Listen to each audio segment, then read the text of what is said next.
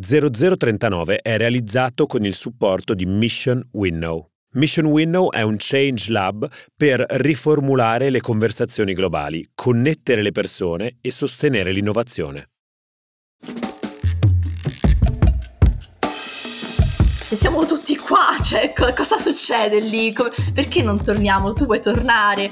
Cioè, io vo- ti giuro vorrei tornare, ma tornerei anche domani, però non alle condizioni in cui mi, diciamo, mi offrono. Perché vi permettete di trattarmi in questo... Cioè, non so se riesco a spiegare la mia rabbia proprio perché mi sento proprio presa in giro, mi sento che non ho nessun tipo di valore, mi fa rabbia che ci siano persone che accettano quella cosa, non che sia colpa loro, ma è proprio un sistema, non ci sono regolamentazioni, non, non c'è nessun tipo di interesse nel attrarre i giovani verso un, un futuro sano.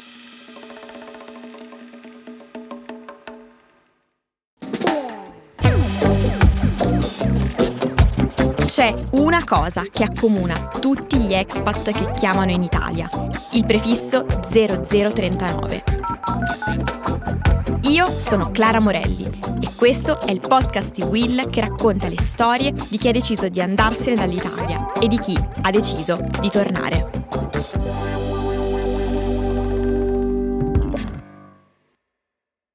Secondo i dati raccolti da un sondaggio di Che Europa, ci sono 600.000 italiani all'estero che vorrebbero tornare, ma non lo fanno. Uno su tre perché non trova lavoro, uno su sette per paura del precariato, uno su otto perché il lavoro non è stimolante e uno su dieci perché gli stipendi sono bassi. La storia di oggi parla proprio di questo. Mi chiamo Camilla e sono italiana, vengo da Roma, sono nata e cresciuta a Roma in questo momento vivo in Olanda, a Rotterdam, e sono un architetto di, del paesaggio, quindi laureata in Landscape Architecture qui a To Delft in Olanda. Mi piace per molte cose, mi piace a livello professionale molto, quindi mi sento molto capita, seguita, ma allo stesso tempo anche molta indipendenza. Comunque sono, diciamo, relativamente giovane, quindi ho 27 anni e ho cominciato a lavorare diciamo tre anni fa circa, quindi ehm, è una delle mie prime esperienze lavorative e nonostante questo sento che in ufficio mi viene data molta possibilità di esplorare, di lavorare, di confrontarmi con persone più adulte e nonostante questo ho comunque molte responsabilità. È difficile non rivedersi nella storia di Camilla, a partire dall'origine della sua avventura da expat. Sono quindi nata a Roma, ho studiato a Roma e ho studiato nel, da triennale di architettura a Roma 3. Mi sono trovata benissimo, una facoltà bellissima, ambiente stupendo, le persone intelligenti, un bel gruppo di amici. Però nonostante questo, già dal secondo anno, un pochino, un pochino perché personalmente mi piace viaggiare, faccio un lavoro che hai bisogno di vedere cosa fanno nel resto del mondo, è un lavoro che ti, ti permette, ti dà la possibilità di esplorare e di base sono molto curiosa. Quindi subito c'è stato il programma Erasmus e ho voluto partecipare a tutti i costi ed è stata un'esperienza molto interessante. L'Erasmus ha un po' aperto gli occhi perché, perché sei un po' catapultato nella vita adulta in qualche modo, comunque ho una famiglia splendida e a casa stavo bene, non è che avevo problemi, però nel momento in cui magari a 23 anni, 22, quanti ne avevo, cominci a vivere da solo, ti rendi conto della libertà che hai in, proprio ovunque, economicamente, socialmente, di tempo e quanto anche sia complicato. Quindi mi sono divertita tantissimo, proprio sono cresciuta tanto e, sia a livello professionale che personale proprio. Ma cosa ha spinto Camilla a partire? Stavo bene, a Roma stavo proprio bene, mi sono proprio detta tocca farlo, mi piacerà, starò bene, devo crescere e ho bisogno di tirarmi fuori da, dall'ambiente italiano anche perché appena ho iniziato architettura io ho capito che in Italia non, non avrei avuto futuro, proprio ma perché lo sai, sai le persone, insomma, uh, ex colleghi o stessi, stessi professori comunque hanno in qualche modo ti, ti invogliano e ti suggeriscono di andare via. Quindi sapevo che il Portogallo in qualche modo avrebbe un po' annunciato e aiutato il mio processo di expat. in realtà sapevo che Porto aveva un, otti- un pochino per un fatto geografico, quindi volevo stare in un posto comunque caldo. È stato duro perché la facoltà era interamente in portoghese, quindi però poi alla fine non so, te la cavi, non lo so, con la spensieratezza te la cavi. Camilla però in questo viaggio non era sola. In realtà io sono stata fortunata perché anche una mia amica è venuta con me, quindi c'erano due borse, le abbiamo vinte io e lei quell'anno, quindi c'è stato anche molto appoggio grazie a lei, però si è studiato parecchio. Lì ho capito che questa cosa non mi interessava, non mi interessava fare edifici, non, proprio non, non mi piaceva, non mi divertiva e quindi verso gennaio ho cominciato a dire ok, qui sono al mio ultimo anno di triennale, ho una laurea in architettura, cosa mi piace, cosa mi piace fare, eh, dove posso andare e ho cominciato a capire che c'era questa architettura del paesaggio che mi interessava perché mi piace molto l'ambiente, il problema del climate change, quindi come risolverlo sul piano ambientale proprio. E, e lì mi sono messa su Google, ho cercato dove era la migliore facoltà, proprio banalmente, eh, dove era la migliore facoltà in Europa e sono capitata a Delft, quindi in Olanda. Camilla è determinata e riesce ad arrivare dove vuole. Diciamo, da parte mia c'è stato molto impegno perché uh, la, il processo di, ass- di, application per l'Olanda non era per niente semplice, il mio livello di inglese non era neanche tanto alto e invece doveva avere una certificazione molto alta. Quindi ho cominciato a fare l'application, a imparare l'inglese, nel frattempo ero in Portogallo, all'estero e allo stesso tempo dovevo laurearmi assolutamente in tempo perché se no, insomma, tutti anche i problemi amministrativi della, dell'università italiana si sono tutti raccolti in un periodo però alla fine ce l'ho fatta. Ma non, non, non ci ho pensato molto, nel senso, dove è la migliore facoltà? È là, proviamo, mi hanno preso, ok, laureamoci, ok, andiamo. Non ho neanche cercato facoltà di architettura del paesaggio in Italia, proprio da parte mia c'è stata la volontà di io il master lo faccio all'estero. Sapevo che l'Italia sul paesaggio non, non ha ancora purtroppo una formazione a livello europeo, a Camilla è venuto più naturale continuare il suo percorso di studio all'estero che in Italia, ma non ci sono rimpianti. Non mi sono mai pentita di non aver studiato in Italia perché da una parte la mia esperienza l'ho fatta, quindi ho avuto l'occasione di studiare in Italia e mi è piaciuta e sono stata bene, ma molti dei miei colleghi che sono rimasti poi per cinque anni, ogni volta che torno li ritrovo un po' chiusi in una bolla che non riescono a scoppiare per una serie di, di, motivi. È molto difficile poi uscire da quel set mentale se per cinque anni sei rimasto rinchiuso nella stessa ambiente. Quindi sì. Allora, sono, sono arrivata nel 2018, laureata nel 2020, quindi ho fatto i miei due anni precisi, poi pandemia, cose, un periodo strano in cui non ho fatto niente e nel 2021 sono, gennaio sono arrivata a Parigi sono stata due anni a Parigi e adesso sono tornata a settembre qui, quindi intermittenza. Come in ogni avventura expat ci sono alti e bassi. Parigi è stato, è stato difficile, um, a Parigi a livello lavorativo è stato incredibilmente stressante, era anche la mia prima esperienza, quindi non, non sapevo cosa chiedere, non sapevo cosa aspettarmi, forse abituata un po' alla metodologia olandese sono arrivata là molto impreparata, le orari di lavoro erano veramente impossibili. Uh, all'inizio anche il mio stipendio non era neanche adeguato ai miei colleghi francesi, quindi mi hanno anche un po' ingannata, diciamo, per i primi mesi, mi sono fatta anche lasciare ingannare da buona italiana.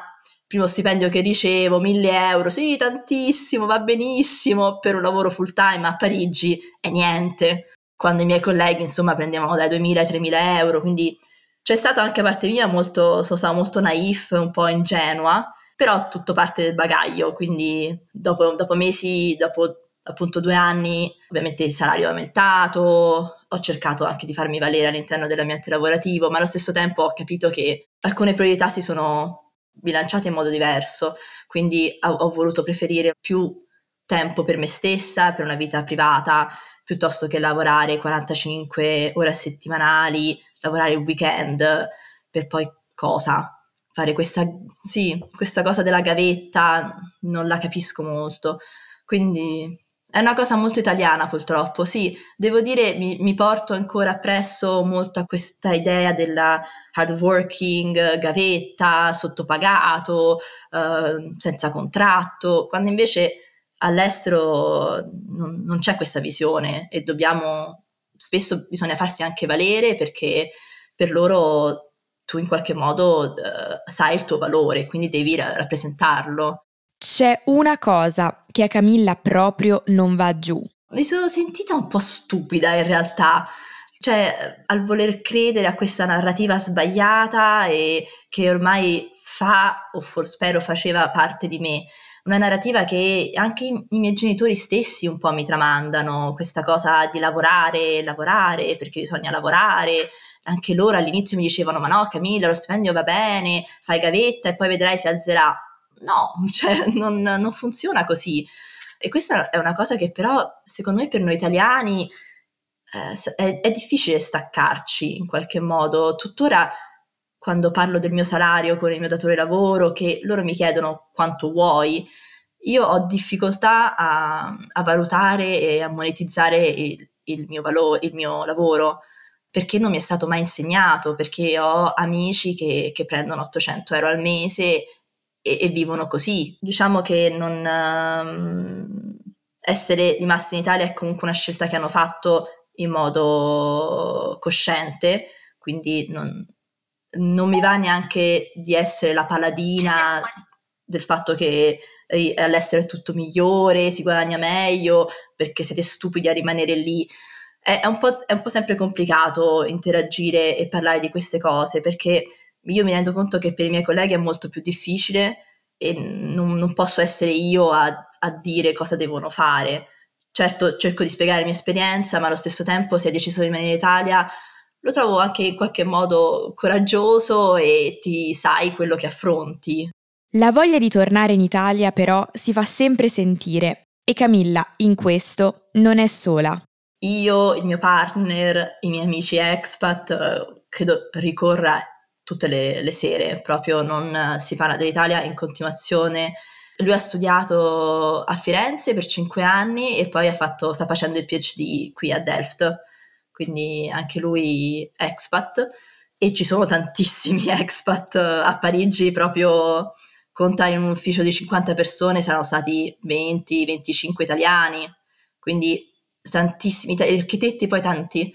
Sì, quindi mi, mi, ogni volta faccio, ma se siamo tutti qua, cioè, co- cosa succede lì? Come, perché non torniamo? Tu vuoi tornare? Cioè, io ti giuro vorrei tornare, ma tornerei anche domani, però non alle condizioni in cui mi, diciamo, mi offrono. Per fare non è proprio, cioè non è proprio, non lo trovo proprio, mi dà proprio fastidio quasi. Pensa, solo per fare un piccolo esempio, un mio amico architetto, anche lui tre anni di esperienza come me, lavora a Bruxelles da molti anni, cioè da tre anni, insomma, e ha trovato un lavoro, vuole tornare a Milano, lui da, mo- da molto tempo, quindi sta cercando lavoro a Milano e trovato questo ufficio che gli piaceva molto, hanno fatto l'interview e lui insomma prende 3.000 euro là a Bruxelles, quindi quando gli hanno fatto la, do- la classica domanda ah, quanto, quanto, è lo stipendio, quanto vorresti prendere, lui stava per dire ma 3.000, così quelli ah sì lo stipendio sarebbero 800. What? 800 a Milano? Cioè, non, cosa, perché, perché, perché, perché vi permettete di trattarmi in questo modo? Cioè non so se riesco a spiegare la mia rabbia proprio, perché mi sento proprio presa in giro, mi sento che non ho nessun tipo di valore, mi fa rabbia che ci siano persone che accettano quella cosa, non che sia colpa loro, ma è proprio un sistema, non ci sono regolamentazioni, non, non c'è nessun tipo di interesse nel attrarre i giovani verso un, un futuro sano.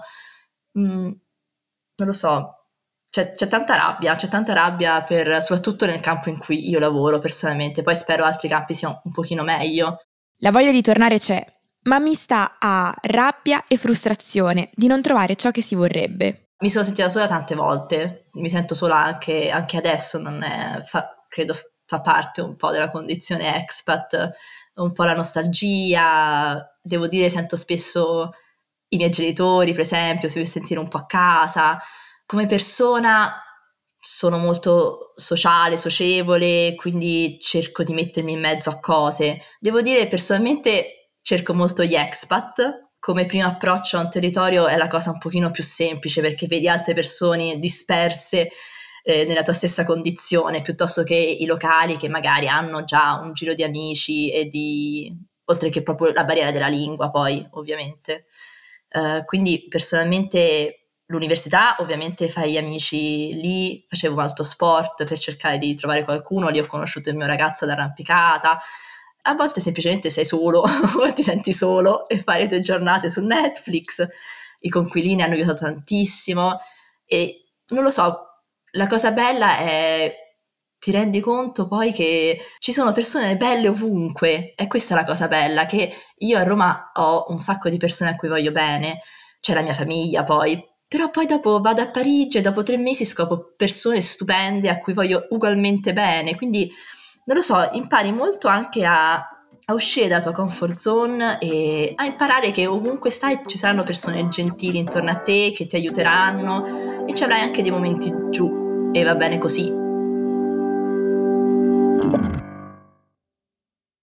In questa puntata di 0039 abbiamo invitato Lucrezia Scarapicchia, expat e founder di Regib, che è la rete dei giovani italiani in Belgio, una delle tante realtà che nasce proprio dall'iniziativa di italiani che si trovano all'estero, in questo caso in Belgio, ma non solo, con lo scopo di eh, aiutarsi, darsi consigli, scambiarsi eh, esperienze. Eh, benvenuta Lucrezia. Grazie mille. Allora, prima di raccontarci che cos'è la Regib, come è nata e che cosa fa, magari facciamo un passo indietro e, visto che tu stessa sei expat, ci racconti un po' qual è la tua storia, cosa fai adesso e come ci sei arrivata.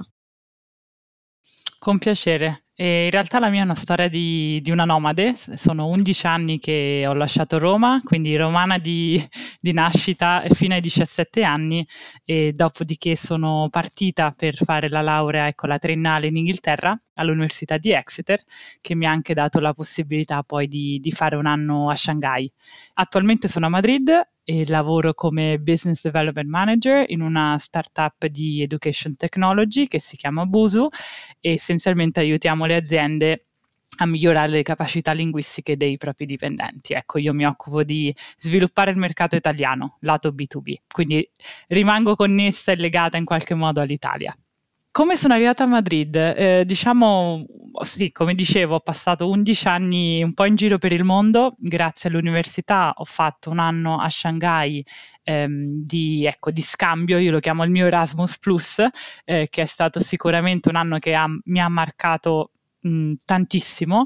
Dopo quello sono tornata per laurearmi, sempre in Inghilterra, e dopo una breve esperienza in una startup sono tornata in Cina, questa volta a Pechino, non in una startup ma nella delegazione dell'Unione Europea per lavorare sui diritti umani. Quindi la, vedrete che il mio percorso è un po' un alternarsi tra eh, relazioni, lavori nel campo delle relazioni internazionali e lavori nelle start-up un po' in campo privato.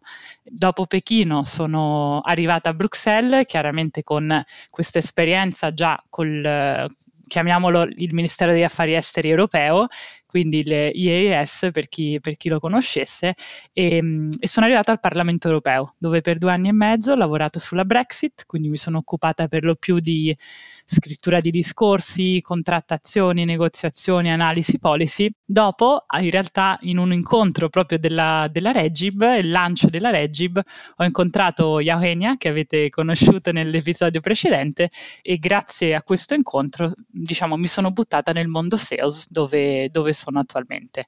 Madrid, perché Madrid eh, ho lasciato dopo vari anni i paesi grigi e, e freddi per eh, ecco, tornare un po' in quella che chiamano il Sud Europa e dopo la, la, l'esperienza da Euractiv come appunto sales manager, volevo cambiare aria, volevo uscire dagli affari europei e, mh, nulla a togliere chiaramente a quel, diciamo, a quel settore, però ecco, volevo buttarmi più in, un, in una startup. Così sono arrivata a Madrid da Buso.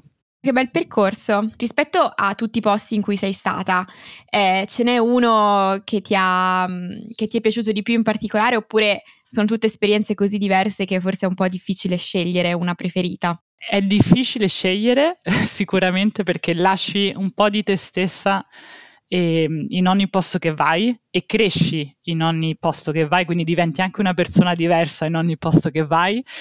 Forse l'esperienza più forte, perché era la prima volta che lasciavo l'Europa, è stata Shanghai.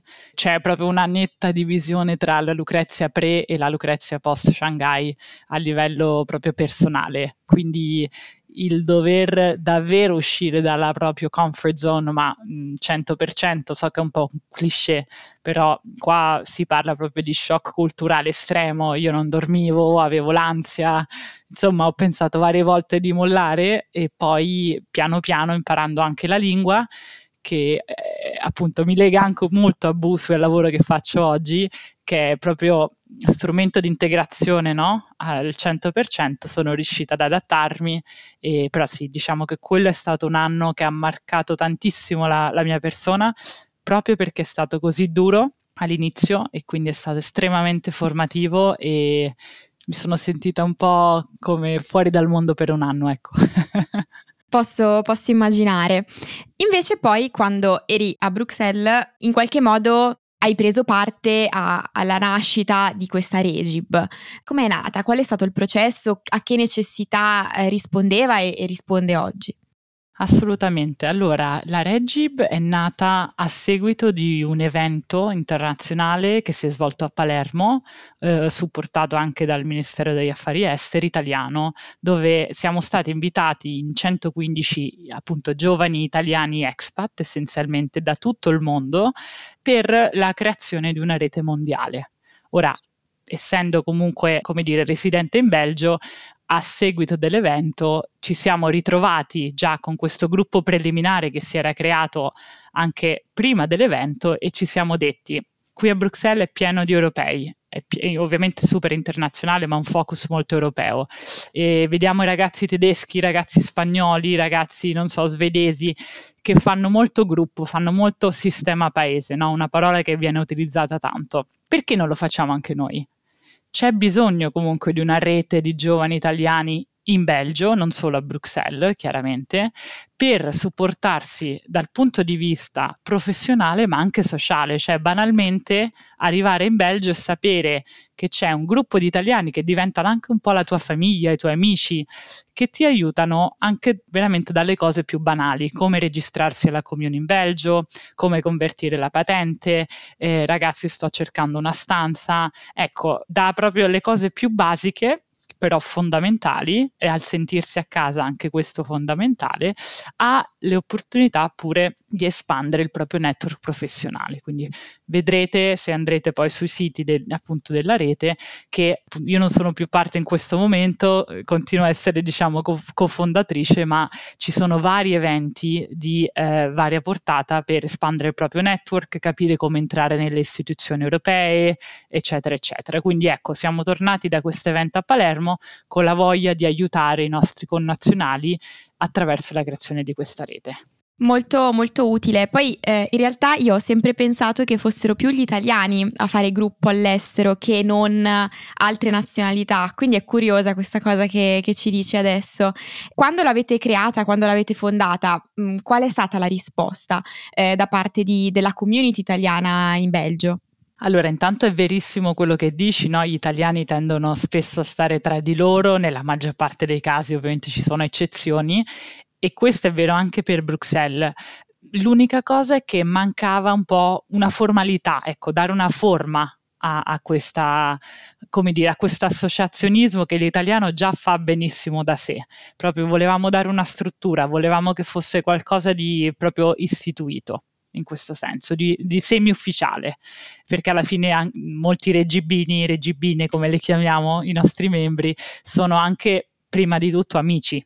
Quindi ecco, volevamo uni- unire l'utile al dilettevole essenzialmente.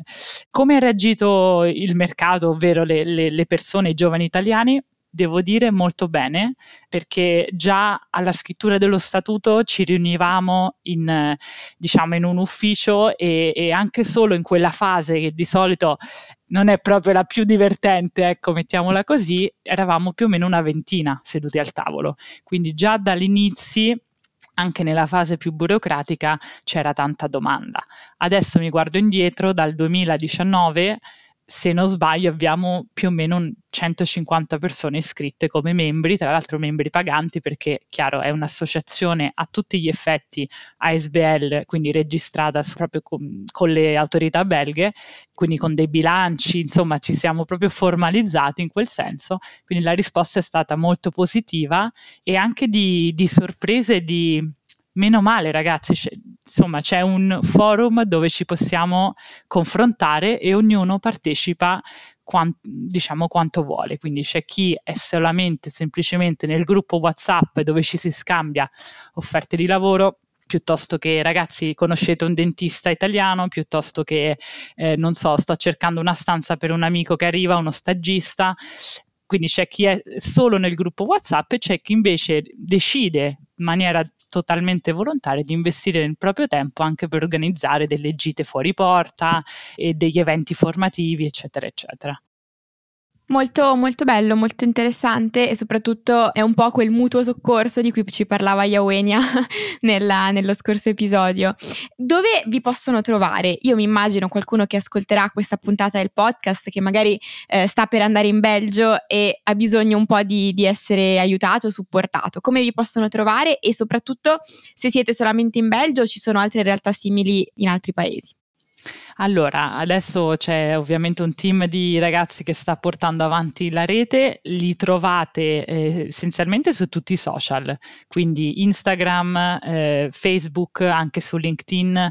Se, se, state, se vi state per trasferire in Belgio, siete già lì e volete entrare in contatto, vi consiglio direttamente di andare appunto su Regib Rete Giovani Italiani in Belgio su uno dei social e ci troverete lì e sentitevi liberi di entrare in contatto. E, ehm, per quanto riguarda altre reti, sicuramente il modello è replicabile, come dire, questo è stato un po' il nostro bambino, per me personalmente è proprio una bambina, quindi è un progetto a cui tengo molto. Non escludiamo la possibilità di replicare il modello all'estero, ecco, magari in Spagna, vediamo. Perché no? Perché no? Troverete tutti i ovviamente riferimenti, contatti nella descrizione di questa puntata. Contattate la Regib se siete a Bruxelles o in Belgio o magari se siete in procinto appunto di andarci e eh, se conoscete o avete fondato altre realtà simili in altre parti del mondo, perché no, vi segnalo che potete sempre scriverci alla nostra mail 0039 willmedia.it, vi leggiamo tutti. Grazie Lucrezia per essere stata con noi. Grazie a te Clara e io vi do appuntamento alla prossima settimana. Ciao a tutti!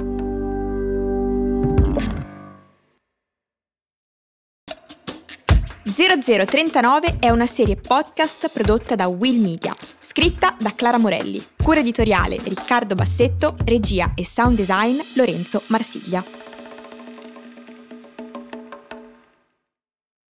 Il mondo non è mai stato così veloce, complesso e in crisi. Le storie da raccontare sono tante e serve chiarezza.